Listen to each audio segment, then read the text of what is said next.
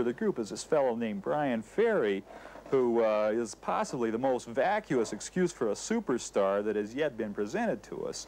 Now, uh, you know, like I became a big Roxy Music fan when they did Stranded, and uh, after that, it was my unfortunate experience to meet Mr. Ferry at a party. Shop Cottage. Uh, Khoriji.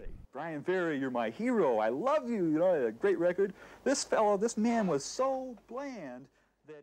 سلام رفقا من میلادم و این شب خارجی قسمت 29 و ما این بار نه راجع به یک آهنگ راک و نه راجع به یک آرتیست راک و نه راجع به یک آلبوم موسیقی خارجی می‌خوایم صحبت کنیم. ما می‌خوایم راجع به یک منتقد موسیقی راک صحبت کنیم و اون کسی نیست جز آقای لستر بنگز که در دهه هفتاد نقدهای مشهور و معرفی ها و review های مشهوری راجع به موسیقی راک نوشت. همین صدایی که اول پادکست شنیدین صدای اون بود که داشت راجع به گروه راکسی میوزیک یک از گروه های مورد علاقش صحبت می‌کرد. لستر بنگز تو دوره نوجوانیش توی شهر سندیگو شروع به فعالیت که اون نوجوان فعالی بود نوجوانی بود که علاقه به کتاب های کمیک داشت و کتاب های داستان سبک جنبش بیت نویسنده مثل جک کرواک و آلن گینزبرگ. به خصوص داستان های ویلیام اسپاروس رو می‌خوند و به موسیقی جاز مثل مایلز دیویس علاقه داشت. اون فعالیتش رو با روزنامه زیرزمینی د San Diego Door شروع کرد و اونجا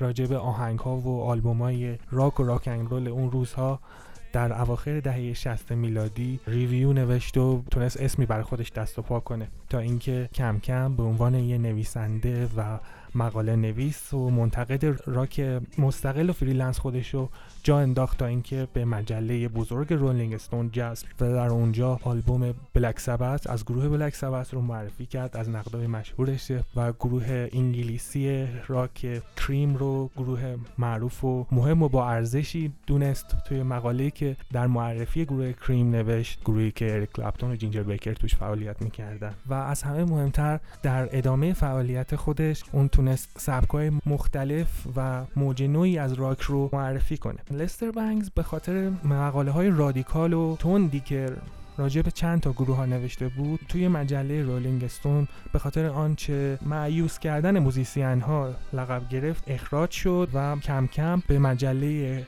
Creem جذب شد. Creem با دو تا e که اون روزها توی دیترویت این مجله منتشر می‌شد و به روایت جوونا و نوجوانای اون نسل یه جورایی فیسبوک جوانای اون موقع بود. هم شبکه اجتماعیشون بود هم با موسیقی و علایق جوونا و نوجوانای اون دوره از طریق مجله Creem آشنا شدن و لستر بنگز به خاطر فعالیت در این مجله به شهر دیترویت مهاجرت کرد و خودش هم اشاره کرده که خیلی اون دوران از زندگیش رو دوست داشته. وقتی که لستر بنگز در مجله Creem فعالیت می‌کرد تونست review نوشتن راجع به گروه های garage rock، new wave و punk rock رو به عنوان امضایی برای مجله Creem و خودش بدونه اون با گروه ایگی and the Stooges شروع کرد که اولین گروه ایگی پاپ بود که تو اونجا فعالیت می‌کرد. بعدها ایگی پاپ از آرتیست های مورد علاقه شد و بارها راجع به ایگی پاپ اینجا اونجا صحبت کرد و نوشت. لستر بنگز راجع به بندهای آوانگارد و متفاوت اون دوره مانند Roxy Music و لو رید و دیوید بویی مقاله هایی نوشت و اونا رو به دنیای راک معرفی بیشتری کرد. همینطور Captain Beefheart و گروه Velvet Underground رو به طرفداران راک معرفی کرد و تو مقاله هایی که می نوشت اونا رو به عنوان سبک های متفاوتی از راک معرفی کرد که art rock و space rock و glam rock بود. همچنین در معرفی برایان اینو هم لستر بنگز نقش به سزایی داشت. برایان اینو که قبلتر در راکسی میوزیک فعالیت می‌کرد. اما راجع به شیوه کاری لستر بنگز و مقاله هاش باید اضافه کنیم که لستر بنگز مقاله هاش نه فقط مقاله و یه ریویو ساده بودن بلکه حالت داستانی داشتن و یه حالت جرنی و جستار به خودش می‌گرفت نوشته های لستر بنگز. اون با زاویه دید خودش و حالت داستانگونه باستاب و پژواکی بود از محیط اطرافش. به قول معروف نوشته های لستر بنگز یه ریویو مقاله و نقد ساده راجع به آهنگا و آلبوما و راکستارا نبود بلکه یه نوشته داستانگونه عمیق و پروپیمون فلسفی بود که باستابی از جامعه و هنر و سیاست و اجتماع اون دوره آمریکا بود.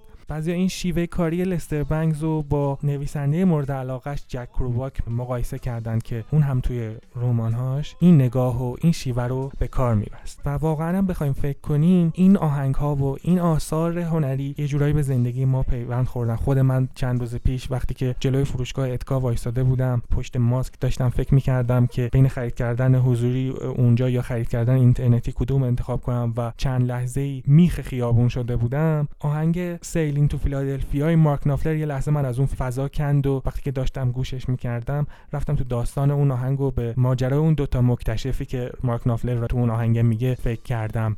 و چند سال پیش یادم میاد یه روز شلوغ گرمی بود که توی بی‌آر‌تی داشتم از سر کار برمیگشتم و خیلی گرم آزاردهنده شده بود و ازدحام آزاردهنده شده بود. روایتی که لئونارد کوهن توی آهنگ Famous Blue Raincoat از صبح سرد نیویورک برام می‌کرد اون لحظه من از اون فضا جدا کرد. نگاه لستر بنگز هم به این آثار و این آهنگا اینجوری چند بعدی بود که در زندگی مردم و زندگی مخاطبین این موسیقی ها چه به لحاظ فرم و چه به لحاظ محتوا پیوند خورده بودند و روی همه چیز روی اجتماع و سیاست و هنر اون دوره تاثیر میذاشت. اون برای رسیدن به این شیوه زحمت های زیادی کشید و میگن که برای اینکه اون اتمسفر اون اجرا و اون محیط موسیقی رو خوب بازتاب بده با ماشین تایپش کنار اجراهای گروه های راک میشسته و همونجا شروع به نوشتن اون review ش می‌کرده. اون برای مجله های Stereo Review Playboy و New Musical Express هم غیر از رولینگ استون و Creem مقاله هایی نوشت. لستر بنگز در تاریخ و اجتماع آمریکا نقش مهم و به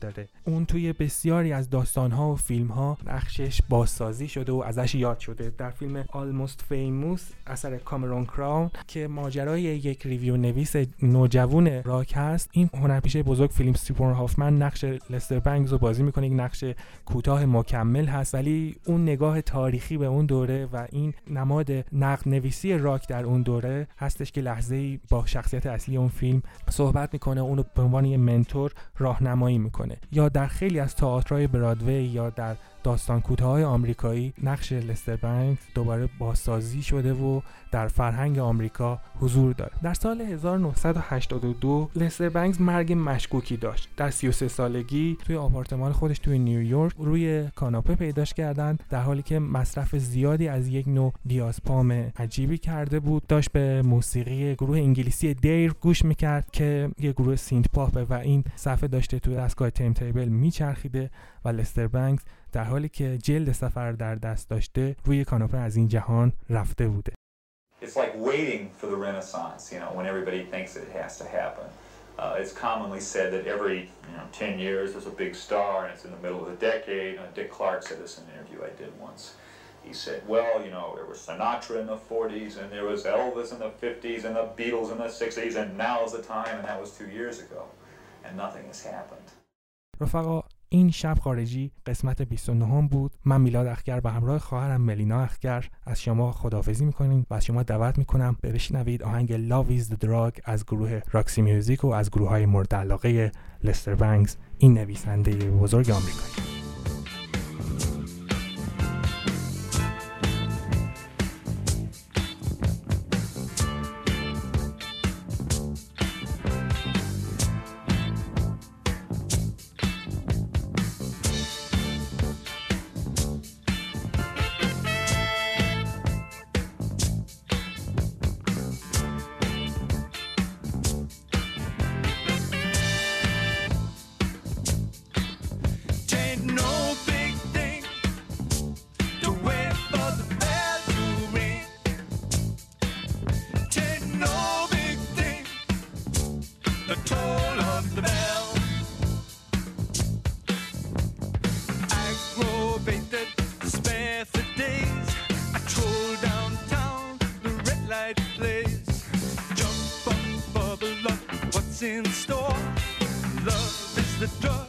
I need to score. Showing up, showing up, hit them run. Boy meets girl where the beat goes on. Stitched up tight, can't shake.